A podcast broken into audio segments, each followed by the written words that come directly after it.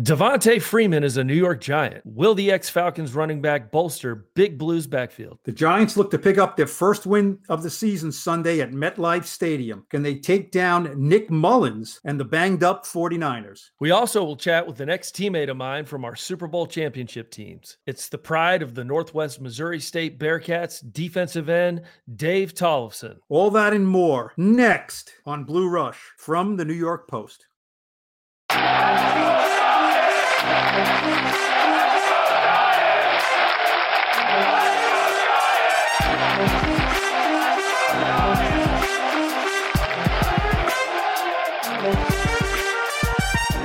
back to Blue Rush, our New York Giants podcast from the New York Post. Subscribe to the show on Apple Podcast where you can rate us five stars and write in a nice review. If you don't use Apple, go to Spotify, Stitcher, Google, wherever you get your damn podcast and check the show out. Joining the show today is two time Super Bowl champion, number 71 defensive end, Tynes' old teammate, Dave Tollefson for a funny interview. But first, here they are, your hosts of the Blue Rush podcast. It's Giants beat writer Paul Schwartz and two time Super Bowl champion kicker Lawrence Tynes. Tynesy, Paulie, take it away, fellas. Paul, looks like they've been busy over in East Rutherford the past couple of days. We signed a running back, Devonta Freeman. I'm excited about him. Excited. I'm not sure if excited is the word. Look, this is the uh, necessity is the mother of invention here, right? I mean, no one was thinking about Devonta Freeman uh, a week ago, but desperate times called for desperate actions. Uh, Saquon Barkley is out for the season, put on IR, and it's amazing, isn't it, Lawrence, that Devonta Freeman was on the street unemployed. He's 28 years old. What does that tell you about that position? A 28 year old guy who I guess is healthy. He only played two games two years ago and didn't yeah. have year last year, but he's 28 years old, and they're trying to have this reclamation project to fill in some of the loss of Saquon, which is impossible to do. What do you think of him? Well, he's a two-time Pro Bowler. You know, I remember watching him play in Atlanta when he had a couple of Pro Bowl seasons, and he's a good runner. But you know, something always happens when these running backs get paid. You know, I'm not saying injuries don't happen, but I don't think they ever run as hard as they used to. I've seen it personally. You know, I think he's a good pickup. It looks like he's probably going to be hungry, and and he was sitting out there for a long time. I I read somewhere where he turned down more money. Sometimes that's just players talking, but looks like a three million dollar contract, right? Uh, well, for it's, one it's year. up to three million. So there's right. some so up to. there. So yeah, so I would say maybe cut that three million in half to say what he's really going to make, and if he gets a number of starts and maybe a thousand yards or a certain amount of touchdowns. Uh, look, it's not only his ball. We have Dion Lewis is uh, yeah. you know, Giants. Dion Lewis is going to play. They like Dion Lewis a lot, and I would say certainly for this Sunday, Dion Lewis is going to get way more carries than Freeman. Freeman is going to have to get up to speed very quickly here. Yeah. They'll give him a small package of plays, and maybe he can do a couple of things. Yeah, and he's a good receiver out of the backfield, so I think he'll help this football team. I don't think it'll be this weekend, but they may get him some a couple snaps here and there, get him comfortable, and he is a good pass blocker from everything I've read. So maybe he's a good, will be good on third down, and so we'll see what happens with him. But I, I like the signing. I mean, he's obviously the best guy that was available out there. Yeah, he was. We talked about him the other day. Uh, Um, Joe Judge said about him. He said, "I think he's got some juice left in the tank," and he said, "We're going to give him the opportunity to prove that." One more thing on Freeman is that the Giants defensive backs coach Jerome Henderson was in Atlanta with him and really vouched for him the last four years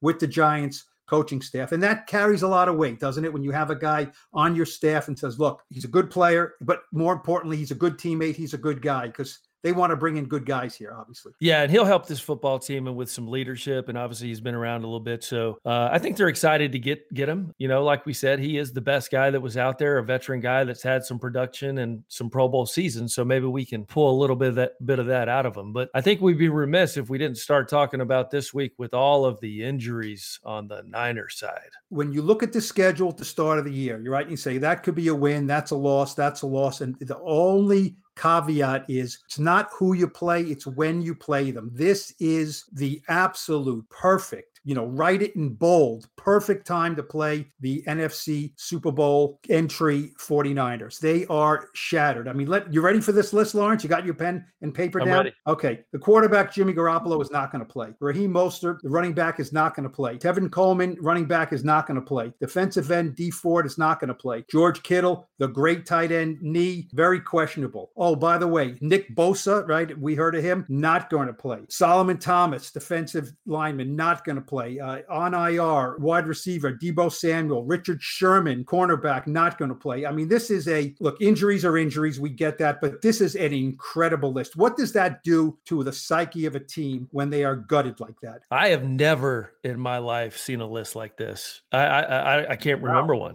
Can That's you? wow. Um, I well, mean, and also don't forget the quarterback is also the headliner too. Yeah, Richard Sherman's out. They did sign Ziggy Ansah and Dion Jordan this week. So veteran players that have had some production in the past, but they're going to fill the roles for Bosa and Dee Ford. So we'll see what happens. Uh, it, that's a big, big list. I've never seen a list that that that extensive, but opportunity for the Giants to get in the win column is what it tells me. When you look at this, I mean, they they ought to be licking their chops. I mean, you're playing basically a, a junior varsity squad this weekend. So they beat Nick Mullens before 2018. So yes, a little bit different team, but he's listen, he's a scrappy quarterback. He he plays hard, he completes at a high percentage. So, but listen, at the end of the day, we the Giants should win this football game. Mullens gets the ball out of his hand very quickly. He's going to get it out very quick. It's going to be like uh, I like the way Joe Judge described it. He said it's like the shortstop. It's like the turning two, like the double play. You know, when the shortstop and the second baseman, you get the ball, bang, you you you know to complete the double play.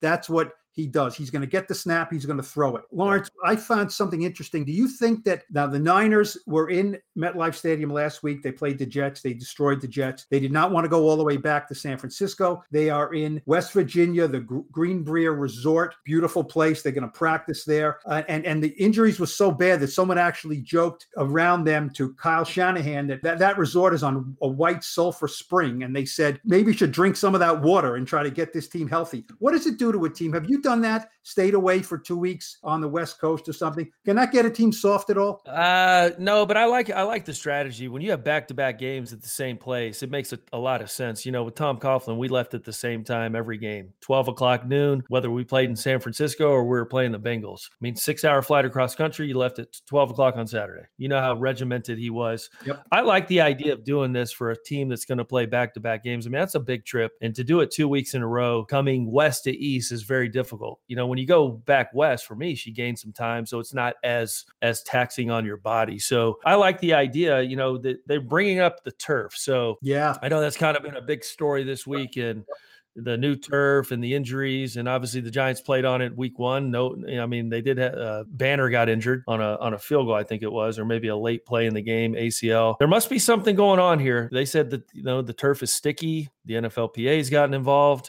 I think it's a go, right? We're, we're close to game time. So I think by tomorrow they'll have a final determination. You know, where else do you play if you don't play in MetLife? The Monday night football opener, the Giants and the Steelers, there were no injuries of any note, and neither team complained about it. So, I mean, the Giants have practiced on this all during training camp. You guys didn't practice on the field in training camp, but because of the COVID 19, they use that field a lot extensively. It's a brand new field. You know, Kyle Shanahan, look, he saw some premier talent go down, and he got yeah. It's tough and you know that that was very frustrating to him. He didn't want to talk about it too much, you know, at midweek about it. And Joe Judge, quite frankly, was kind of ticked off by by Wednesday. He said, "I'm not talking about it anymore. That's the league. Deal with the league. We have no problem with the field." So you can be sure that behind scenes, Joe Judge is going to tell his team, "Look, these guys are coming in here and they're afraid of this damn field. We're going to show them something, right? You know, coaches do that kind of stuff, right?" Yeah, yeah. He was kind of talking. I saw what you were talking about. He was kind of talking to him, and he kind of got agitated with the questioning. But the NFLPA will, will figure it out. They're going to play on that field. I mean, they're not going to stop a game because unfortunately a lot of guys got injured. The Niners are a grass football team. I'm mm. assuming they practice on grass at their facility. They play on grass. It's a little bit of a change. It is a newer turf. Newer turf can be what we call sticky, if you will. Maybe that's what they're talking about, but the game's going to move forward. They're going to play it. You were a player, but you're also a kicker, right? You love turf, right? You're the only guys who love turf. Players love always turf. want grass. If you could play 16 games if, on turf, you take it, right? If I could play, yes, but uh, my ideal situation is September grass like Arrowhead. If it stayed that way like it was in September, there's nothing better than a really good grass field. But of course, that's gone in week two. The reason these field goal numbers are so high, a lot of people, you know, equate it to the guys are better, and certainly they are, but it's really because of the fields. If you kind of look back in the 80s and 90s on what guys were kicking on versus what they're kicking on today, the field goal numbers are so good because the surfaces are so good. Of course, your guy, uh, Morten Andersen, kicking indoors on, well, okay, uh, we won't get into yep, that. We're going to move on okay, from we'll, that quickly. We'll move on from Morten Andersen. Okay. That might be a time time segment. Oh, yes. That'll be a Time Times documentary, I think. Yes. The Morten Andersen I Know by Lawrence Tynes. Now, does this put, there's no Saquon Barkley. We said Devonta Freeman's going to come in, get up to speed. Uh, what kind of pressure does this put on Daniel Jones, right? You know, now, now it can't be that it's all on him, right? Now it's Daniel Jones. They're going to have to open up the passing attack.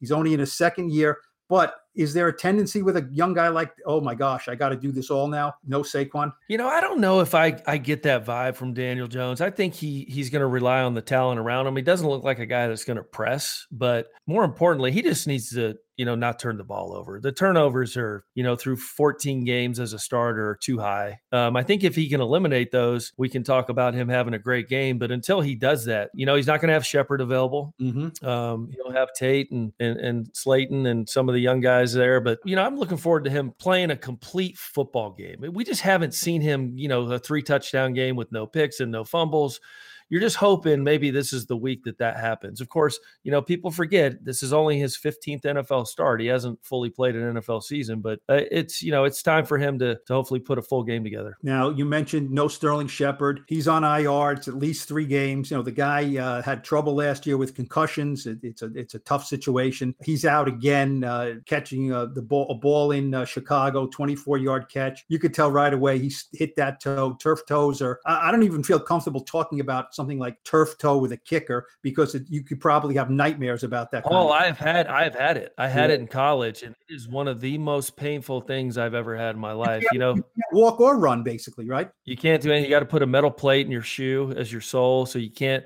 So fortunately for me, I ended up getting a cortisone shot like a month before camp my junior year, and it worked. But uh, you can't get too many of those. Obviously, it'll start messing up your bones. But they hurt. Yeah, they really hurt. And, and it, it, it's a, you know it's a tough blow. Uh, Daniel Jones can never get all his full complement of guys. No Saquon, no Shepard. Now there's Golden Tate, there's Darius Slayton, but I think something that has to happen here, Lawrence, is we've talked about it in the past about Evan Engram. Now, this is what Joe Judge said about, you know, Evan Engram. Everyone says he's not a, a blocking tight end. Put him in the slot. Now, Sterling Shepard does his best work in the slot. Engram can certainly work out of the slot. Here's what Joe Judge said about that scenario Jason Garrett has got to put some ways to get Evan out there and get him the ball. They're working hard on that right now. We want to be creative, but we want to make sure we're also playing within our offense, not just trying to invent something for the sake of doing it. This could be a ticket for Evan Engram. Put him in the slot, have other guys, you know, the other tight ends maybe at the line of scrimmage. This can work, right? Yes, for sure. And we if we can get him involved early, again, we talked about last week he didn't show up in the first half.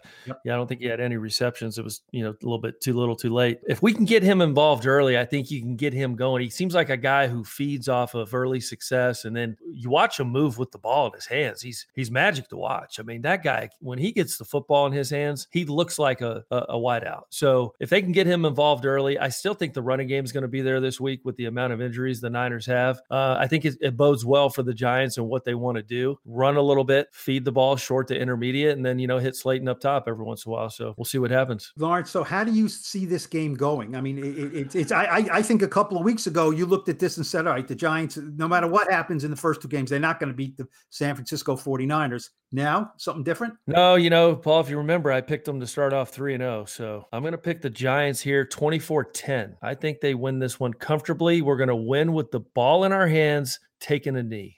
Three and zero, oh, huh? Well, no, they're they were. Well, I was way off, right? Yeah, I, you were way off. So I'm not necessarily going down that rabbit hole with you, but I, I, do think you know this is not about who you play; it's when you play them, as I said. And the Giants are desperate; they're absolutely desperate to win. Uh, no Saquon. I think maybe at some point they can get some juice, you know, for the short term without playing with Saquon, even though they'll miss him in the long term. I think they can win this game. I think they'll win. Um, I'm going to go something like 21 14, something something like that. I think it'll be fairly low scoring. I think the Giants defense can hold the Nick Mullens offense down. And guys, I also am picking the Giants 23-20. I think you can get away with all these injuries Ooh. if you're playing the college football Jets in the same stadium, but when you're playing the NFL Giants, it won't work. 23-20. Wouldn't touch that over under though, but take the Giants plus 4. Coming up next, it's about that time. It's Tynes time. All right, here goes Tynes again from 47 yards to kick the Giants to the Super Bowl. Snap is good. Kick on its way. End over end. Does it have the distance? It is good. good! Lawrence Tynes has kicked the Giants to the Super Bowl after missing at the end of regulation, and Tynes runs into the tunnel two out right, and the New York Giants are going to Super Bowl 42 in overtime. They beat the Packers 23-20. Low snap. The kick is good. And the Giants are going back to the Super Bowl. And that was Bob Papa of Giants Radio and Joe Buck of Fox Sports on the calls as Lawrence Tynes kicked the Giants to Super Bowl 42 and Super Bowl 46. Those calls from the NFC Championship games in 2008 in Green Bay and 2012 in San Francisco. And it's now time for this edition of Tynes Time, where Lawrence Tynes tells a story from his playing days. Take it away, LT. So being a kicker is difficult on a lot of levels. You know, at training camp, I get ID'd like I'm media. They always say, "Sir, what are you doing here? What are you doing here?" So 2012, we're, you know, Canyon of Heroes, one of the greatest days of your life. You're on the float with your teammates, your friends, your family, and you're just having the best time in the world. Well, Steve uh, Weatherford and Zak DeOssie and I decided to jump off the float. We grabbed some band instruments. I think Steve had a tuba. I had a saxophone or something. I had no idea what the hell I was doing, but we were just kind of marching with this band. And, you know, we were starting to get close to where we were getting off the floats. So I get off and somehow I get hung up. I'm talking to people, I'm shaking hands, I'm taking pictures with everyone. And all of a sudden I look around and, and all of my teammates are gone. They had just kind of shuttled over to, to City Hall where we are going to have a little quick little thing over there. And as I'm meandering towards City Hall, I'm asking people, Hey, how do you get here? Three cops just bombard me, rush me, grab me, said, Sir, what are you doing here? I said, Well, you know, I'm Lawrence Tynes. I'm part of the team. They're like, No, you're not. So here we go again. I'm having to plead with these police officers that look, I, I, ha- I have a shirt. It has my last name on it. No one wears a Tynes shirt. So I just picked up the phone. I said, Look, let me call someone real quick before you take me to jail. So I called Pat Hanlon. I think he either came out, can't remember specifically if he came out halfway and kind of saw me from distance and waved me in, but I was ultimately let go and freed to go join my teammates. But, you know, being a kicker's tough, tough when you're at these Super Bowl parades. Joining us next is a defensive end who played five seasons for the Giants from 2007 through 2011. He helped get the Giants to two Super Bowl titles along with Tynesy. His teammates called him Wozy for being the white Osi. He recorded 10 sacks with the Giants in those five years, including a career high five sacks in that 2011 championship season. During those sacks, you may have seen his comical roundhouse spin kick celebration in homage to Patrick Swayze from Roadhouse. It's in my best Bob Sheppard voice, defensive end, number 71, Dave Tollefson, number 71. You can follow Dave on Twitter at D Tollefson71. Dave, welcome to Blue Rush. Jake Brown, Lawrence Tynes, Paul Schwartz. How are you doing, man? I'm doing awesome. Let's kick this off with a story, which everybody loves a story. I should have 11. Uh, here we go. Here we right? go. Yeah, yeah. yeah. Let, let, yeah. Here we go. So listen, we're playing the Patriots in Super Bowl, the second Super Bowl, Super Bowl 46. So I make a move on the inside. I'm playing D tackle in the NASCAR package, and I, and I hit Tom, and and Tom's falling down. Justin Tuck jumps on his back. He jumps on his back as he's going down, and they give Justin Tuck the sack. So I don't get a sack in the Super Bowl. But we win but we win the Super Bowl. So I can't be that guy that goes back and says, Well well that's my sack. Well, you sound like a sore winner, right? Like I, I, I can't be that guy. Yeah, you so should now, have been though. so now Justin Tuck is one of the. He's got like four sacks and two Super Bowls up there with Reggie White, and I'm this guy like, man, I I hit Tom Brady once in the Super Bowl. That's what I did. Dave, you have two rings. You can't complain about anything. That's what I'm saying. So I had to sit there and wear it. Hey, listen, I want I I know your story, and I think some people do. I don't think a lot of people know your story. Explain to our listeners your story from high school to how you ended up, maybe the NFL, but even New York. But I think the coolest part is from high school to college, then to the league. To the Northwest Missouri State, right, Lawrence? Yes, that place. Yeah. So in high school, I was a pretty good player. I went to school at a public school that was right next to De La Salle High School. Um, they won 151 straight games, so they were the big dog in town. And literally, we we shared a fence with them. I didn't have great grades, so I went to junior college. I did all right for myself, but not much. So I was working at Home Depot one off season, and, and my cousin says, "Why don't you come work on this construction crew?" And I said, "All right." You know, I was making 15 bucks an hour. I was like, "That's pretty good money." So I'm making 15 bucks an hour, and then one of my buddies from junior college goes to Northwest Missouri State, and he tells me you should come out here and play with these guys. I said, all right. So I got eligible and went out to Northwest Missouri State, broke my foot, so I missed three seasons in between my sophomore year of junior college and the first season I played at Northwest Missouri State. And then played two years and got drafted while I was in a bass fishing tournament on the California Delta. Um, and then and then and then I go to uh, Green Bay, right, with Brett and, and Aaron as the backup. I make practice squad there. Pretty good year. I mess my back up mid-season, get put on IR, and then they they don't re-sign me. Well, then Al Davis, rest in peace, right? He signs me sight unseen and sends me to NFL Europe. So I go to NFL Europe, have a pretty good year, get five, six sacks, do pretty good, come back. Lane Kiffin's the coach in Oakland at this point, guys. Mm. And JaMarcus Russell's the first round pick. Oh, so I'm laughing because you all could imagine what this training camp was like. Oh yeah, the circus. A total show. like it, it, it is. So I make the practice squad in Oakland. Week four, Lawrence is in New York. Y'all beat the Philadelphia Eagles, and y'all get all them sacks. There's like eight or nine sacks that game. And oh, then, oh, that's right. Osi had uh, six that night. Yeah. Yep. That's why he made the Pro Bowl. he had like six in the next 14 games. But anyways, all due respect. If you say all due respect, it means you can say whatever you want. So, so the Giants called me after that game. Like, we want to sign you to the active roster, and I'm like, yes, please because I'm on practice squad. So I get signed to the active roster. I take a, a red eye flight out to New York, and next thing you know, there's confetti falling, and me and Kevin Boothe, two former Raiders, are winning a Super Bowl, and the Raiders win like what, two and fourteen? Yeah. It's a good year. You know, I, I, have such fun. It's Paul. I have you know fond memories of you and that that incredibly talented group of defensive linemen. Um, in, in 2007, didn't you replace Hall of Famer Michael Strahan in a game? And w- when Strahan was ready to come back, didn't in that game, didn't he tell you stay in the game, Dave? That was one of that's one of my fondest memories. Honestly, it was that divisional game against the Cowboys, who were who went 14 and two in Dallas at the old Cowboy Stadium. I think Michael strained his groin, so they throw me in there, and and I tackle the running back on like a draw play.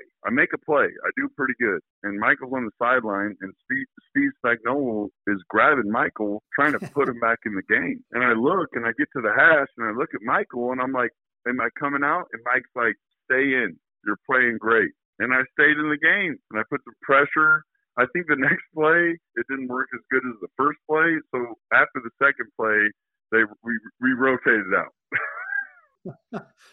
so so you got you got one extra play uh, from a Hall of Famer. That's not bad. It, it, it was really cool, man, and and that really speaks to uh, you know his leadership. Obviously, a Hall of Fame player to really trust that I knew what I was doing, and, and it's a really great memory for me. How special was it, Dave, being part of that group? I mean, Tuck, Strahan, Kiwanuka, you guys had a, a heck of a defensive line going uh, the during that four or five year stretch. Um, well, it, it, was so special that we still all talk on a on a daily basis.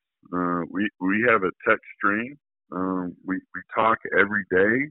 Um, we check on each other. I actually called uh, Strahan today and talked to him for a bit. It was incredible. And I think a lot of that gets missed in the shuffle in those five years, but rarely do you get to play in the NFL for five years with, with guys you care about for those five years. It's very rare.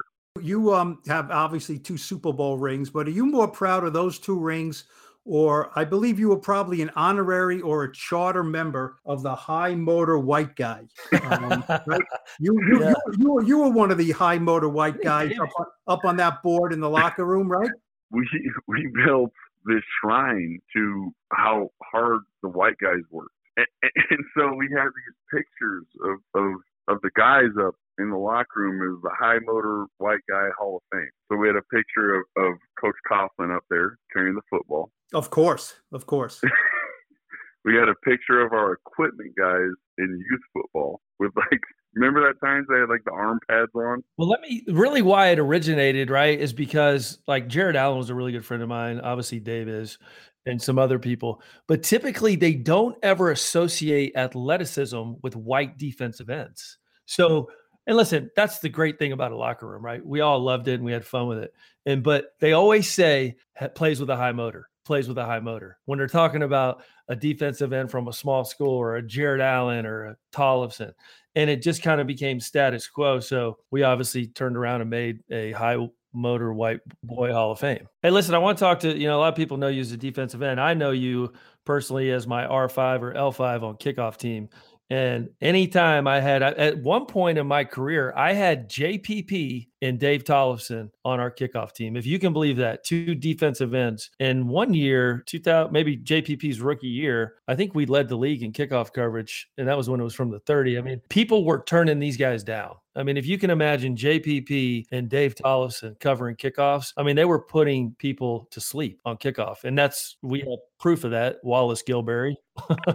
uh, uh, so Dave was an outstanding special teams player, and, and really, it's probably why you lasted as long as you did in the league. Wouldn't you agree? I agree. I agree. I mean, I knew every year they draft a guy, maybe late, or sign a free agent, and I knew they probably wouldn't know how to play special teams like I did. And I enjoyed it though. I, I'll go as far as saying this, Lawrence. I don't think there was a kicker in the league that had a relationship with the guys like you did. I appreciate it. I, I'm serious though. Yeah, I mean, I mean, you you would we would run down there and crush guys, and you were ex- excited as we were to watch that, right? I was just excited I didn't have to hit him. Really.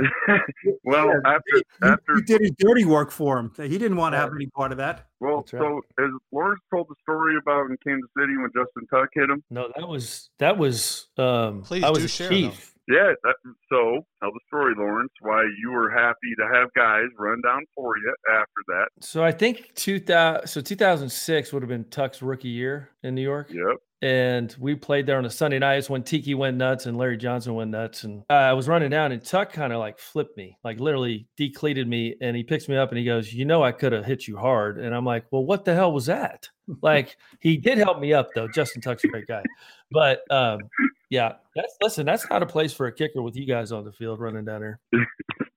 But it was so fun. Uh, and- and let me say this: there's a picture of me and Lawrence when he made that kick from the first game down at the new Cowboy Stadium that I'll always love, and and that really kind of is our relationship, right? Like, dude, you were the man, Lawrence. You were man. You were part of the the crew. I appreciate that. Dave, so far I got here uh, in this that Justin Tuck stole your sack in the Super Bowl, and Justin Tuck almost killed Lawrence Tynes. So uh, we're gonna have to get Justin Tuck back on here to defend himself. Uh, Dave, what I what I always remember about you is, you know, I talk to a lot of guys, a lot of players, and, they, and you know, you hear about how do you get psyched up for a game? Maybe it's their wife or their father or their uh, their uh, old football coach or a former teammate or a friend. You had a very unusual person call you up before every game and not really psych you up, but almost rip into you, didn't she? Yeah.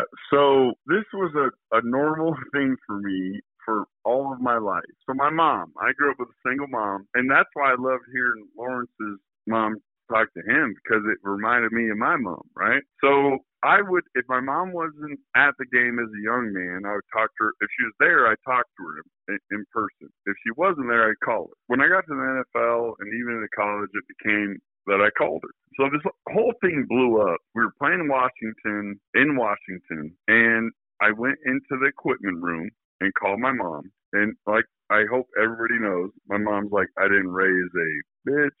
You better f somebody up. Like, don't embarrass me.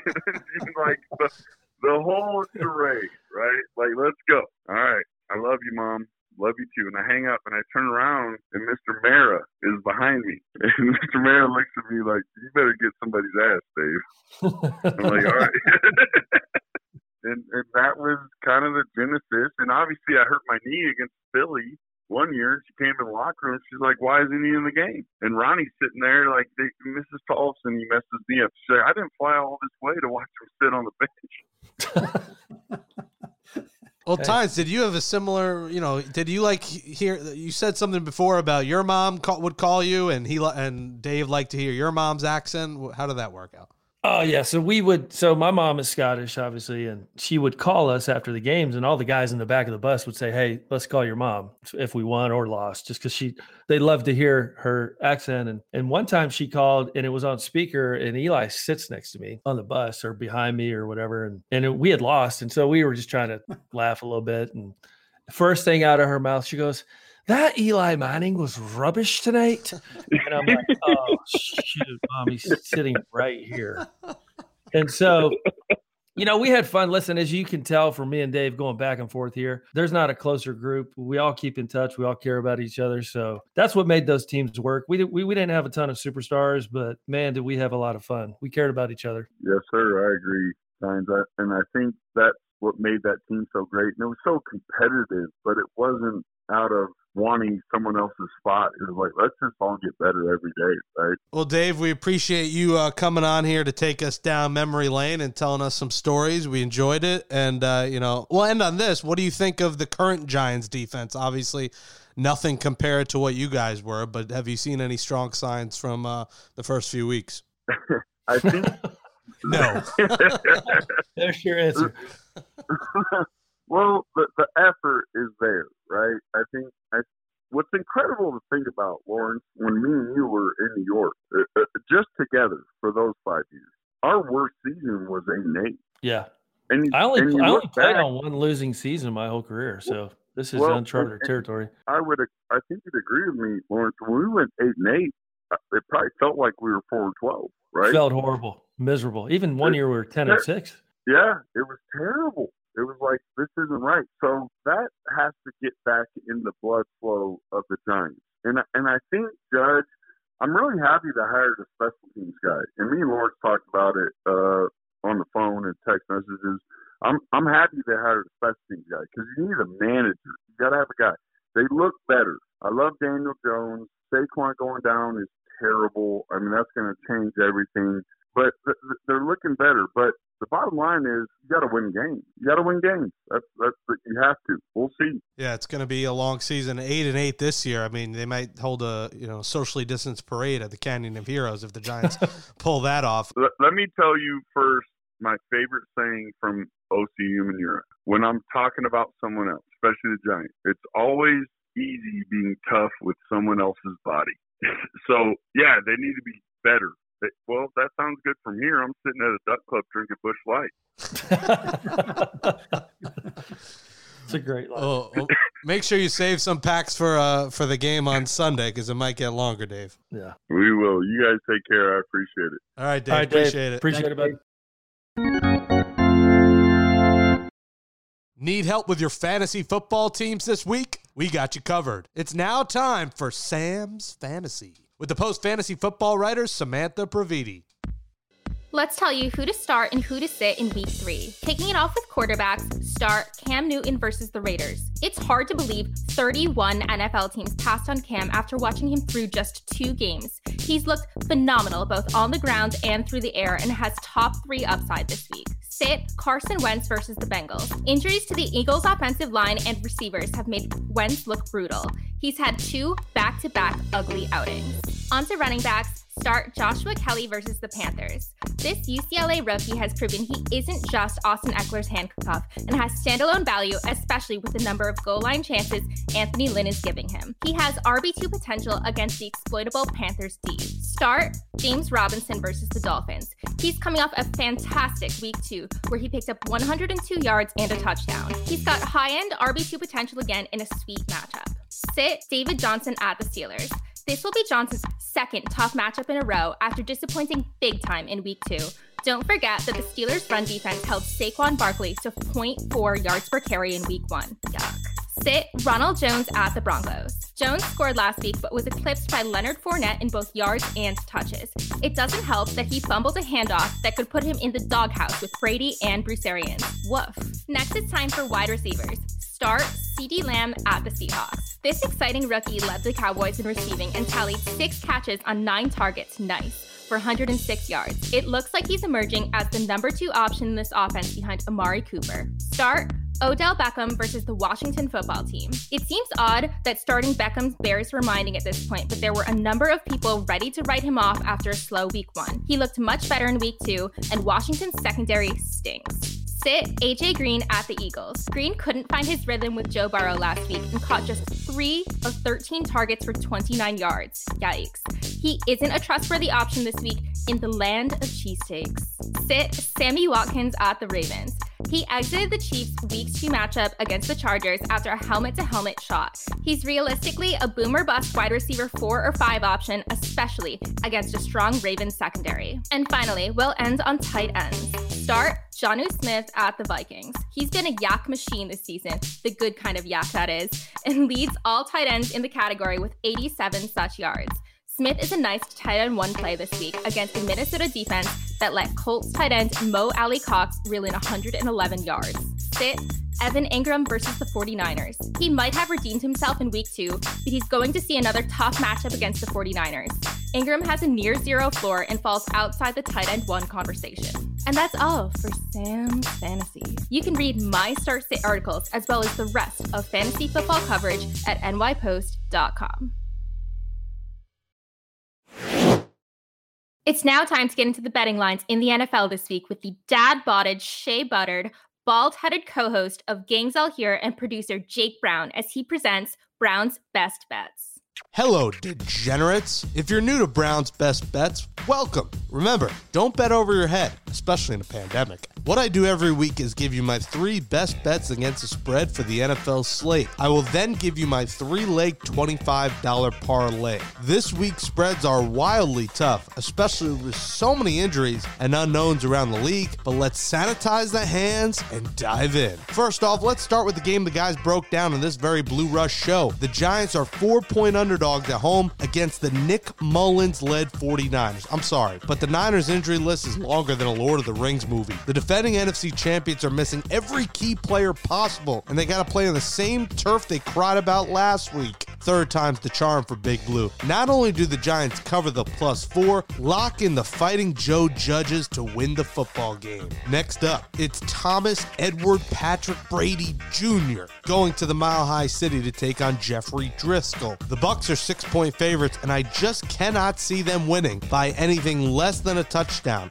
against the Broncos' backup QB. Unless Brady and company are hitting the dispensary for some Cheech and Chong action before the game, you can lock in the Bucs minus six here. And finally, take the Cardinals as six point favorites in Arizona against the Lions. This Detroit team is a mess right now, and it's going to be a long season for them. Kyler Murray is running the ball like he's in a marathon, and nobody can stop him. This Cardinals team is much improved, and getting DeAndre Hopkins was the young QB's lethal weapon. Mel Gibson and Danny Glover won't be there Sunday, but Murray and Hopkins will. Take the Cardinals by at least a touchdown. All right, all right, all right. It's parlay time. I love me an old fashioned parlay on the rocks. Bet $25 in this three-team parlay to cash out somewhere around 125 bucks. That will get you a juicy steak and a bottle of Chardonnay. But make sure you queue up the Marvin Gaye while you're sipping it with your lovely lady. On this parlay, I'm going to go all three with the total points since the spreads are tough cookies this week. God, I love cookies. I also love overs. Inject them in my veins and cookies. First up, take the over 47 and a half when the Viva Las Vegas Raiders go to Foxborough and take on the ripped hoodie Bill Belichick Patriots. The Raiders have scored 34 points in each of their first two games. This offense is electric. Jon Gruden has this team scoring at will. Cam Newton and company casually just dropped 30 in Seattle. I see this game being an absolute shootout. Hammer the over like you're building a kid a tree fort in the 90s again. All right, the second part of your parlay shocker, it's another over. Take the over 45 when the Texans go to Pittsburgh and play the 2 0 Steelers. The Steelers have dropped 26 points in each of the first two games, and I see them doing even better with somewhere around 30 to 35 this week. That would mean the Texans only need a few touchdowns, and I see them putting it all together and doing even better than that. This game should be closer to 50 plus. Hammer the over 45 like you're Tim the Toolman Taylor. Last but not least, part tres of your three team parlay. Take the over 47 when the Rams go to Buffalo and take on the 2 0 Bills. The Bills have scored 27 and 31 points in each of their first two games. The Rams scored 20 and 37. There is no way these teams don't at least drop a 50 piece nugget on the board. Fun fact though, I did eat a 50 piece nugget once while having a rap battle with a kid at a McDonald's. Anyways, jump through a table and hammer the over 47 in Rams Bills. And that's all, folks. When you cash out your winnings, go have a socially distanced meal with your loved one and get yourself some extra garlic bread on the side. You earn those carbs, baby. Good luck, degenerates. We'll talk to you next week.